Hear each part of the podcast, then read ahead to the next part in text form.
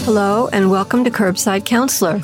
Today, we are continuing our eight part series of insights based on A Course in Miracles. In this episode, titled Love and Romance, we'll talk about how the world tells you what love is. Stop looking out there for love because it's really inside of you. And when you see it or feel it, you are seeing yourself and your own love.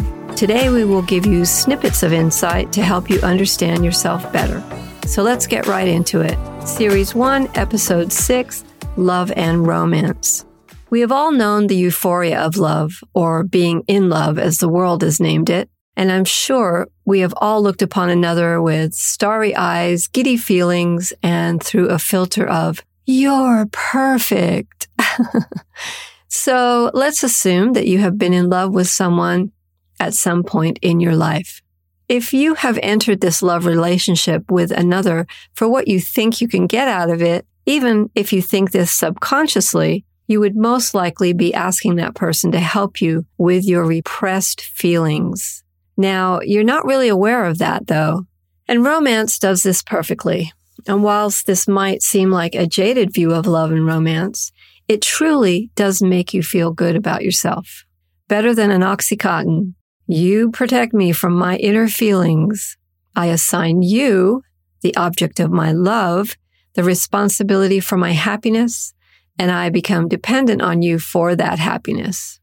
So, in other words, I am not in love with you, but rather I'm in love with your ability to keep me feeling good about myself.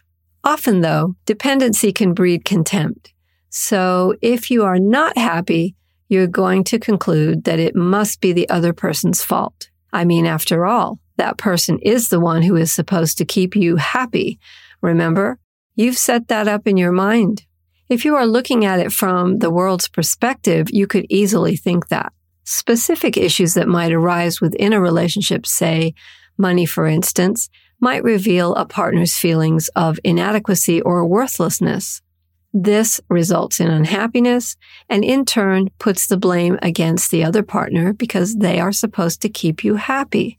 But this money issue doesn't necessarily show up in those specific types of easy to recognize terms. You learn to recognize what the real issues are behind interaction, positive or negative. Romance can quickly turn to hatred or contempt when it is based on a give to get type of relationship. The give to get idea basically means I will say nice things to you and feed your ego as long as you fulfill my needs.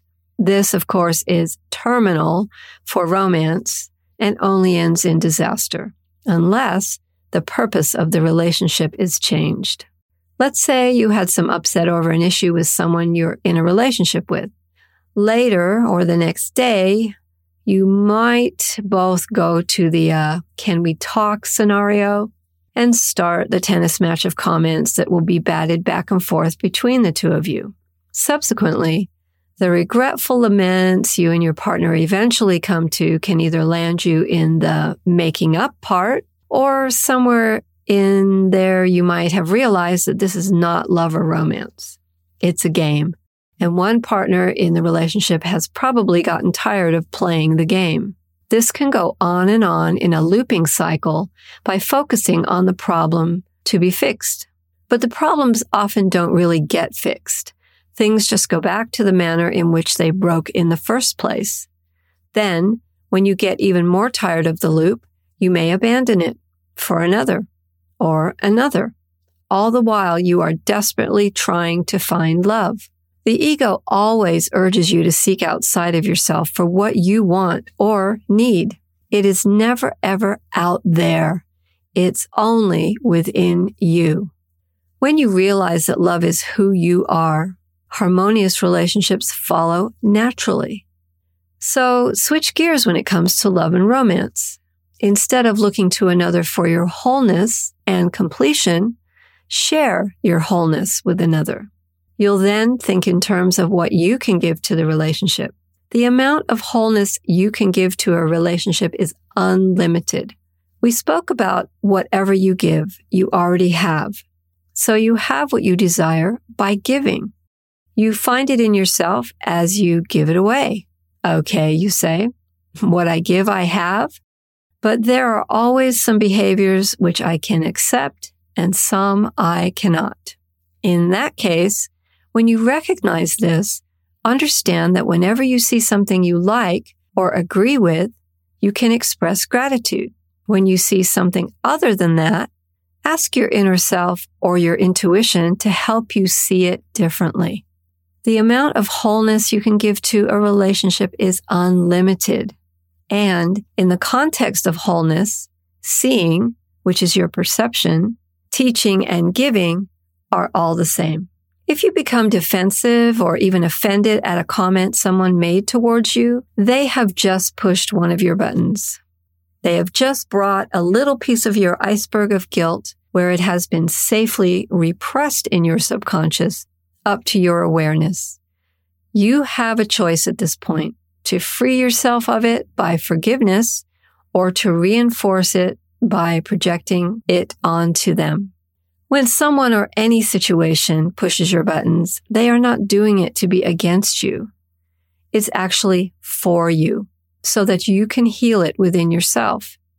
Keep in mind that this is just the form the world is reflecting to you.